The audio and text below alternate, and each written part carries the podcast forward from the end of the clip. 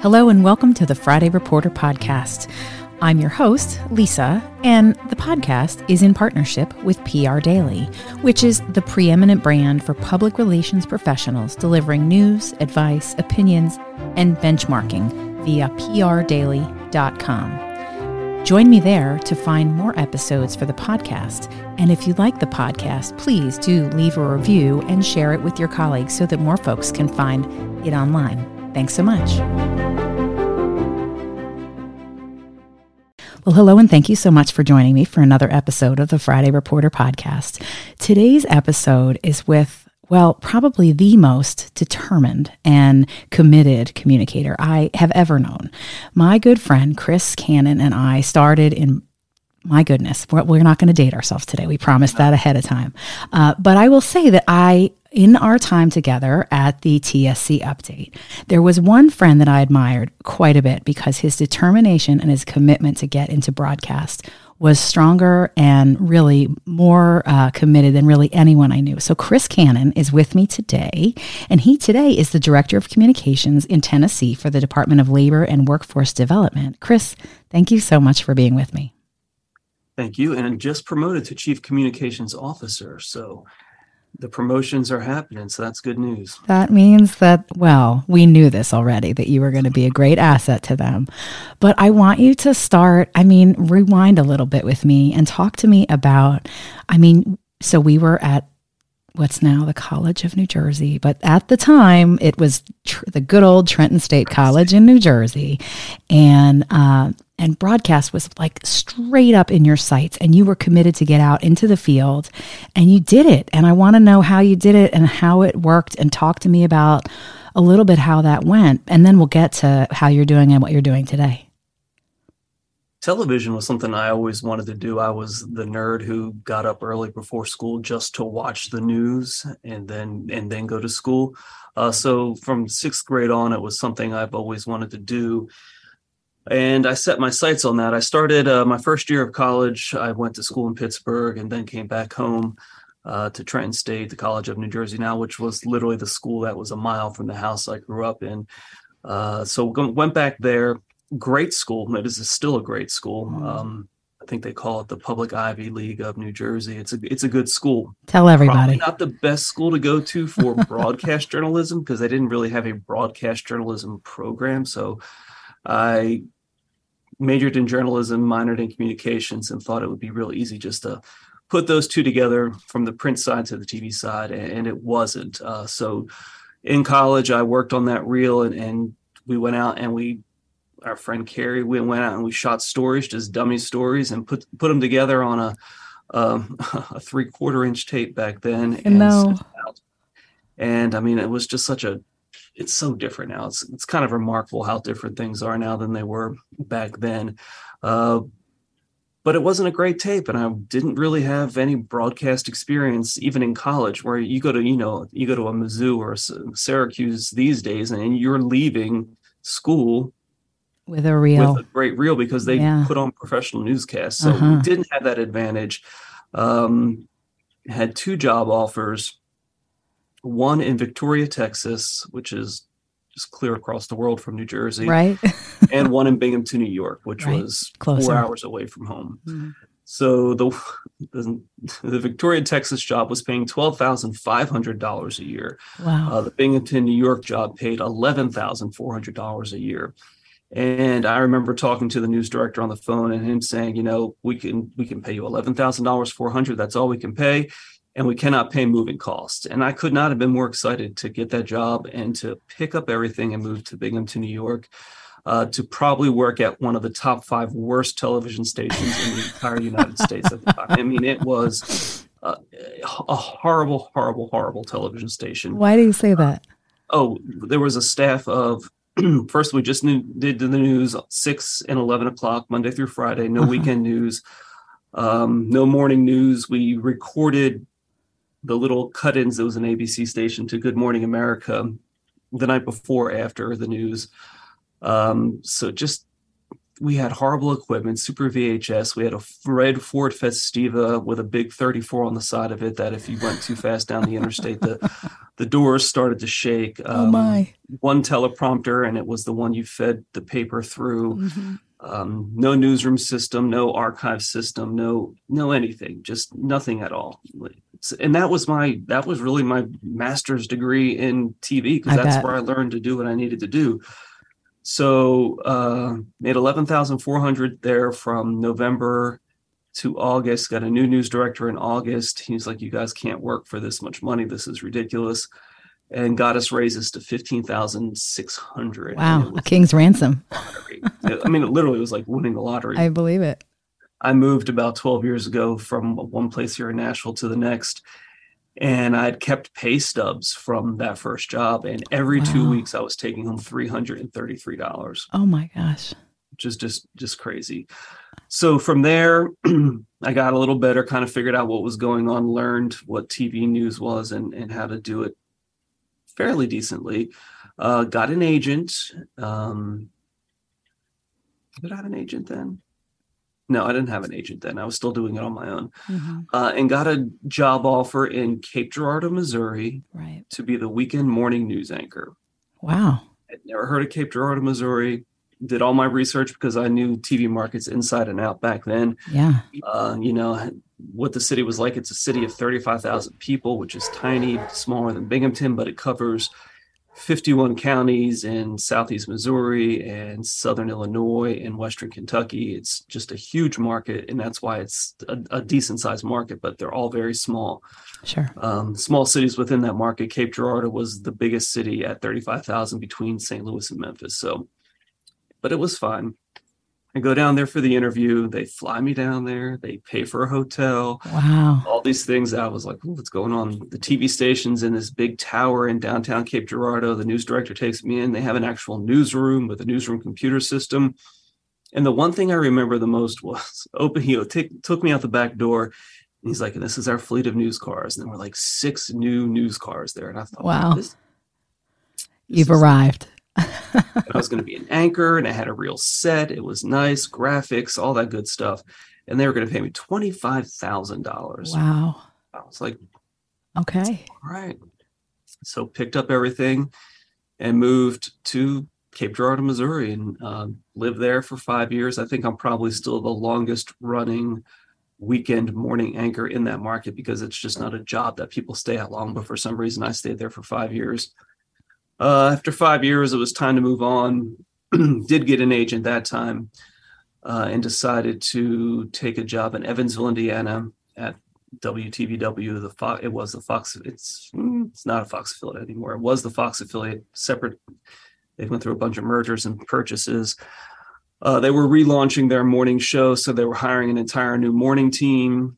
Uh, I was the co-anchor for that show. They brought us in. We kind of tooled the whole show, put it together design something that was supposed to be a little different than what was on the air already, more news focused, uh, billboards, all that good stuff. And wow, oh, cool.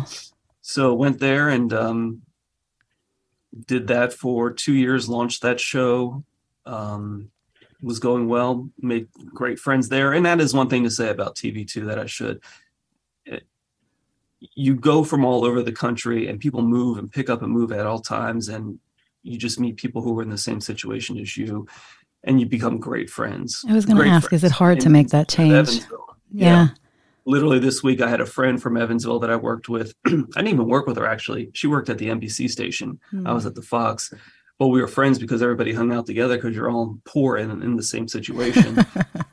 and uh, she was here Sunday night and Monday night. We went to a concert Monday night, and then another friend from Evansville was flying in for work last night and I had dinner with her. So it's just it's it's like the TV camaraderie. It's the TV family. I believe it. I believe uh, it. You make and because you meet so many different people. So did Evansville for two years. On the second day of my contract, uh, Nexstar had just purchased the station. Oh, interesting. And they came in and they were just you know they came in on a Tuesday and said we're going to go over the books. We're going to take a look at things. And on Thursday some of you won't be here anymore. Oh. So I got to work, anchored the morning news, did the editing, produ- pre-produced for the next day, did the midday show, got our clothing allowance check that day, and just as it was about to end, the news director comes up and you know puts his hands on my shoulders as I'm editing and has a tear in his eye. He's like, "You have to go to the general manager's office." I thought, "Are you kidding me? You're going to let me work all day long and then you're going to can me?"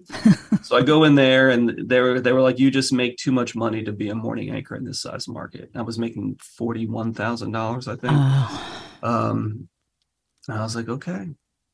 So then started over, and then a friend who was the meteorologist on the newscast I anchored in Cape Girardeau, was a meteorologist here in Nashville. He knew that I was looking for work, and they had somebody who was out on medical leave. And said, "Hey, do you want to come here and um, freelance while this person's out on medical leave?"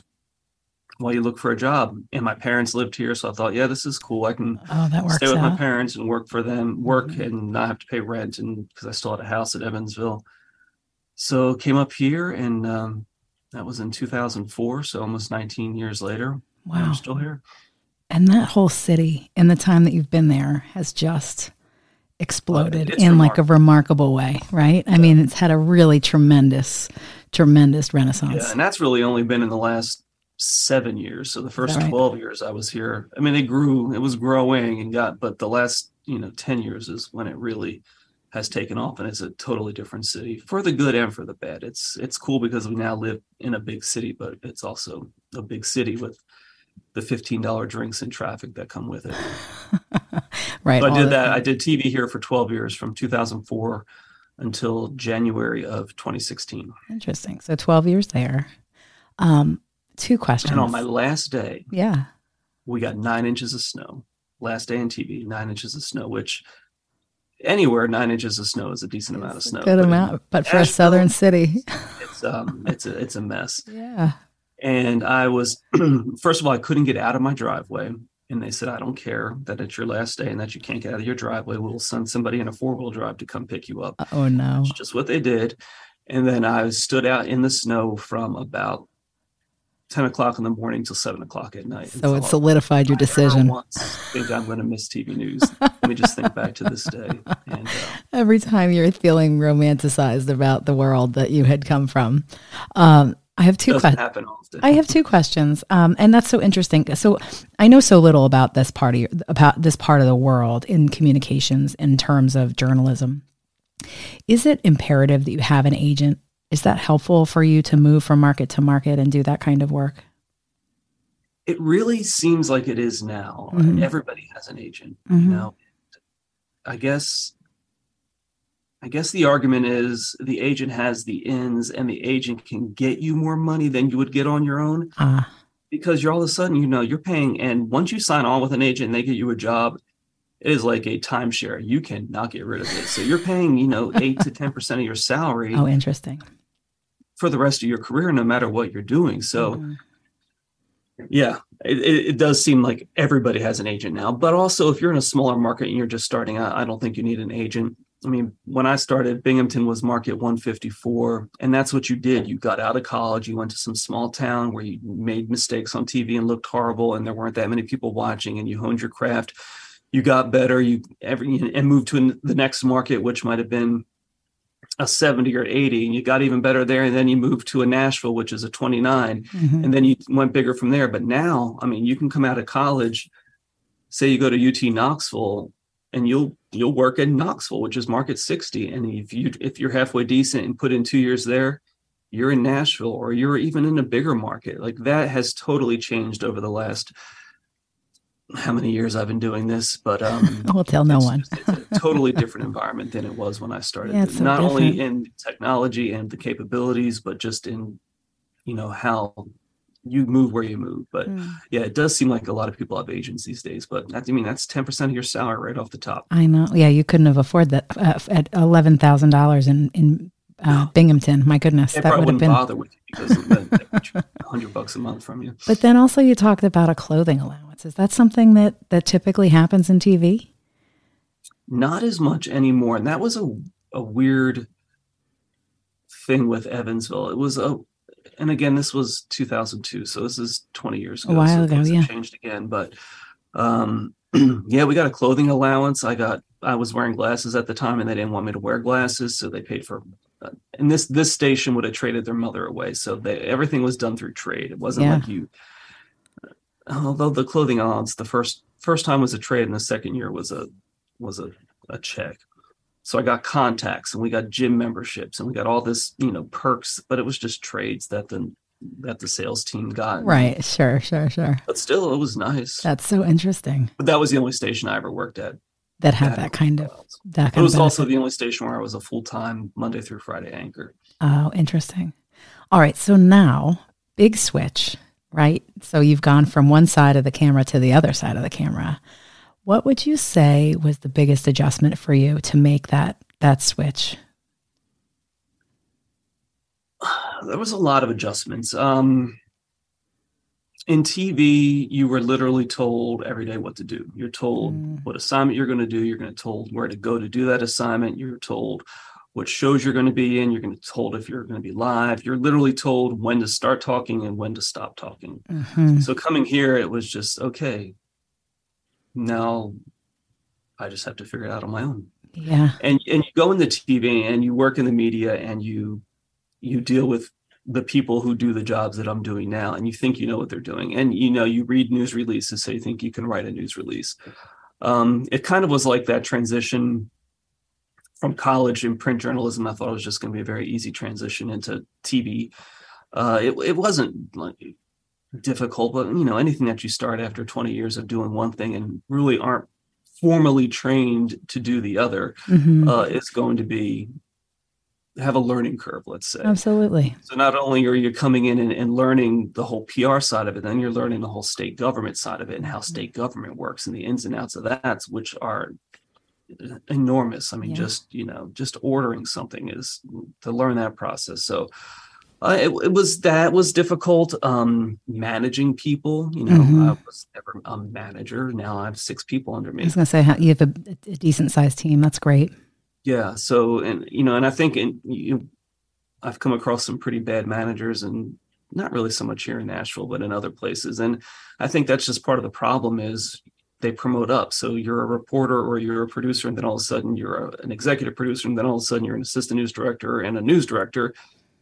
But TV never invests in you know or have training. now in in training you to be a manager. Yeah. so that's something the state of tennessee does very well. They have a lot of different programs that train you to be a manager. And um because they know that's if you're a good manager then the, your direct reports are going to like where they work and it's just you know better for retention. So that's that's something they do put an emphasis on. But that was a learning curve as well uh, just managing people and then just being an adult you know that was one of the main reasons i left tv news is here i am at a certain age and they're hiring people at this big station one arguably one of the best stations in the country one of the if not the top cbs station in the country that have been in the business two years and are 24 years old Yeah. Wow. i'm like let the kids do it Yeah. you know, uh, this is this is it's stressful you're not making i still wasn't making any money. The money i was making after 20 years in the business was ridiculous. Um that's changed a little bit as well but it's just you know, it was it was just time to time to stop and and find a career that i could gracefully grow old into. Yeah. uh, Well, and I I mean, figured, luckily, you know, this is back in the day when people left tv news they went into pharmaceutical sales. That was like it does. does. It does feel like a very natural transition, though. I feel like there are so many other journalists that I'm familiar with that have gone on to either be uh, spokespeople for representatives or you know worked in governors offices or in spaces like you where they're running communications for a, a cabinet agency within the state or otherwise um, even at, in washington d.c i mean we've had press secretaries and, and high level communicators that at one point were journalists and i think the one thing the one thread that that that you sort of brought up in what you said is that the transition is that because you were for so long a consumer of the information that was coming from the government, that your expectation is that the transition is a, is would be easier than it is because really when you're on the other side you recognize that the processes are longer the approvals are different um, yeah. you expect the one thing um, that I, I didn't share with you before we got onto taping was that the one thing I've learned in this podcast is that um, you know as a communications person who's taking the incoming from the media it never dawned on me that members of the media have to ask their communications department for permission to talk, even for this little podcast. Um, people have to get permission in order to do that. So it, it didn't dawn on me up until recently that that was something that happened. And there are plenty of other broadcast uh, platforms that don't even allow their talent to talk, even about themselves. Um, so there's a lot of a, the learning curve is different, but you've been there now, okay, for seven years, and you obviously just said you're now the chief communications officer, which is awesome. Congratulations. Tell me a little bit about um, about the department and what you do uh, for the state now at Labor and Workforce Development. It really is a, a great department. Um, great leadership. Some of the smartest people I've ever had the honor to work with. Um, and it's really just mission based you know?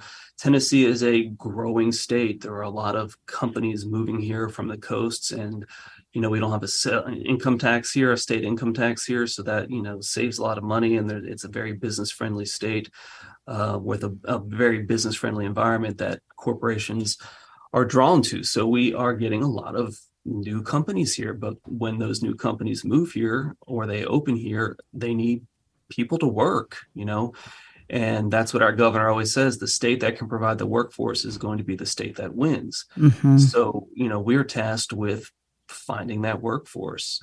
And, you know, and it's all about the labor force participation rate that really got wonky during the pandemic and yeah. hasn't really bounced back. And, you know, the people are still there. So why aren't they working? We got to find ways to get them working. So it's a really a mission based uh, department uh, on the workforce services side. But we really, are probably in all of the 23 cabinet executive branch departments in Tennessee have the most diverse, just eclectic group of services that we provide.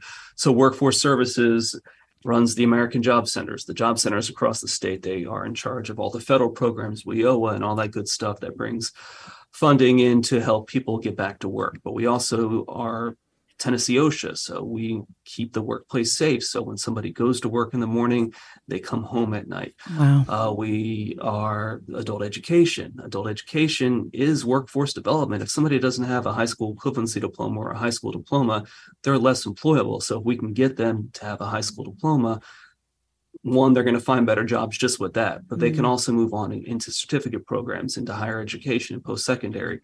So that's a workforce development component. Um, we do boiler inspections because boilers are a big part of hospitals and things like that where a lot of people work. So we got to keep them safe. We do elevator inspections.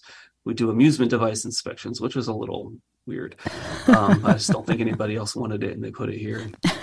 We do labor standards. We do um, workers' compensation, everything that's oh, related wow. to the worker mm-hmm. keeping people safe on the job and in promoting workforce development in the state. So it's a very eclectic department with a lot of mission based um, divisions that provide a lot of services to a lot of Tennesseans. Do you feel like, um, as you take incoming from media, do you feel like they are, um, I don't know, for lack of a better way to ask, I mean, are they kinder to you because you were once in the media, or is it just, you know, it, it's a transaction. Maybe the first two years because the people I worked with were Maybe. still here, but yeah. TV cycles, you know, most of, of the cycle every two years that contract's up, so people are out. So there's, you know, there are people in here now that were in college when I was just starting this job. So yeah. no, it, not necessary. It's a transaction, just like everything else. Yeah, I get that. And we don't give that much attention thankfully. Now during the pandemic, oh, we, and we run unemployment. that was oh. a little bit of an issue back in 2020. I, yeah, yeah. Um, so between t- April of 2020 and December, I fielded, I believe it was 890 media inquiries. Oh my gosh. By myself. I believe it. Yeah. Holy cow. And it, it, was like I had a studio set up in my office. I had a backdrop back there. And if I had to do a, a Zoom interview with a TV station, I would just turn around, get a camera, flip lights on there were times I did four or five interviews a day because we have six TV markets here. Um, and, and unemployment was an issue, it was an issue in every state across this, you know, across the country because who could handle an influx of unemployment like that? So, no. um, but I learned a lot. I learned a lot there, and um, it was a good learning experience. None that I would want to ever do again. But no, I bet not. Do you feel like things are happened, but, yeah. are things rebounding? You think now? Does it feel as if things are starting to bounce back? I mean, you you made a mention to the fact that you're trying to figure out why people aren't coming back to the Oh yeah, our unemployment rate is back down. You know where it was pre-pandemic. Um, more jobs than ever before. So yeah, no, it's Tennessee wasn't hit as hard, and it seems to be that from what I understand recessions and things like that and downturns don't hit the state as hard just because we have a very diverse um, mix of different sectors here. So mm-hmm. you know, healthcare is a very big sector, travel and leisure is a very big sector. So if you know automotive is a huge sector here. So if one sector gets hit really hard, we still have all these other good sectors that are still just pumping away. Um, so it's not like we're dependent on one type of industry that if it gets hit hard, then the whole state takes a downturn. It's very diverse in, in the industries. Oh, that's so good. I'm so glad. Okay, so uh, when Chris is not defending the uh, the workforce and labor department and uh, not consuming news, because I suspect you still probably can't turn your head away, because how can you not? The news is just nonstop everywhere. Uh, what are you doing for fun? Well, you know, well, so when I was a reporter here, I um, had the cool part. I covered country music, so I got to mm-hmm. go to all the award shows, do all the interviews, do all the red carpets and things like that. So uh, I don't know that I even listened to country music before I came to Nashville, but a huge country music fan. So that'll always keep you busy here. Um, Absolutely, um, what's going on, and, and, it's a fun city to live in for that type of stuff. It really is. You know, you never know who you're going to see on the streets, which is kind of cool. Uh, but besides that, it's you know go to the gym, work out, and then hang out with friends on the weekend. Yeah. Um, I need more hobbies. Oh, we all do. We all do. That's why dry January was not a good thing for me. Like, what am I going to do? What's my hobby? it is a great musical town, and I've only been once, and I went literally for like a quick overnight. In fact, I think we tried to connect, and life was yeah. too busy. But the music is like in the air. It's everywhere. It is a magical town. I cannot wait to come back and hang out and, and really sort of get into some of that because I just loved it downtown so much. Is, downtown is interesting. It's kind of oh, we've been talking for a half hour because the lights went out. Um, it's uh, it's turned into a little bit of a theme park that I don't go to very often. But when oh, you sure. have people in from out of town, you go down there and you're like, you know what? If I was from the middle of America or someplace that doesn't, this is kind of fun. It's cool in a small dose. Yeah. Well, it's just like living in Washington, D.C. You know, everybody yeah. wants to come and do the things. But for people like you and me who work here, uh, you know, we've got to also sort of, you know, get to work on time. So come on with your motorcade. Get out of our way. Let's get on to where we need to be. You have motorcades. We have party buses and pedal taverns. So. a pedal, now, a pedal tavern. now that I've sounds... never done a pedal tavern because I just don't see the point in bringing your own liquor and working to move a vehicle around. this doesn't really make sense. Although, me, so. you know, if we thought about it way back when, back at Trenton State, we we so may have we would have made a fortune. Um, okay, so as I get to the end of this conversation, first off, I'm so so grateful for your time today. Um, I have to ask: Is there someone that you could recommend for a future episode of the podcast? Really, I, the person I think of is uh, Professor Kim Pearson at Trenton State College, College of New Jersey. I think they changed the name the year after we graduated. It was the year after. I was so angry. she is still so connected and is always, you know, she had me speak to her class one time about this very topic about journalism and making that transition and and uh, she's still out there advocating for her students. There, she has a student that lives in Murfreesboro, Tennessee, just a half hour south of here. Mm-hmm. That she connected us so we could get together. So, and she's still there after all these years, still producing journalists in New Jersey. So, uh, it would be interesting to get her take on how teaching journalism has changed. Journalism has changed so much over the last mm, so many decades. Yeah. Um, but so you have to that would have to teach how you change how you teach them as well. So I, I, would be interested to hear that. Okay. That's a great recommendation. I'm going to tell her you nominated her. All right. And I want to keep close eye on what's happening down there in Tennessee. Chris, thank you so much again for your time today. Well, I appreciate you and I appreciate seeing you again. It's been a while. And that's today's Friday Reporter podcast, a podcast in partnership with PR Daily, a tremendous and helpful guide for all things public relations. Find us there on their website and join us again for another episode soon. Thanks so much.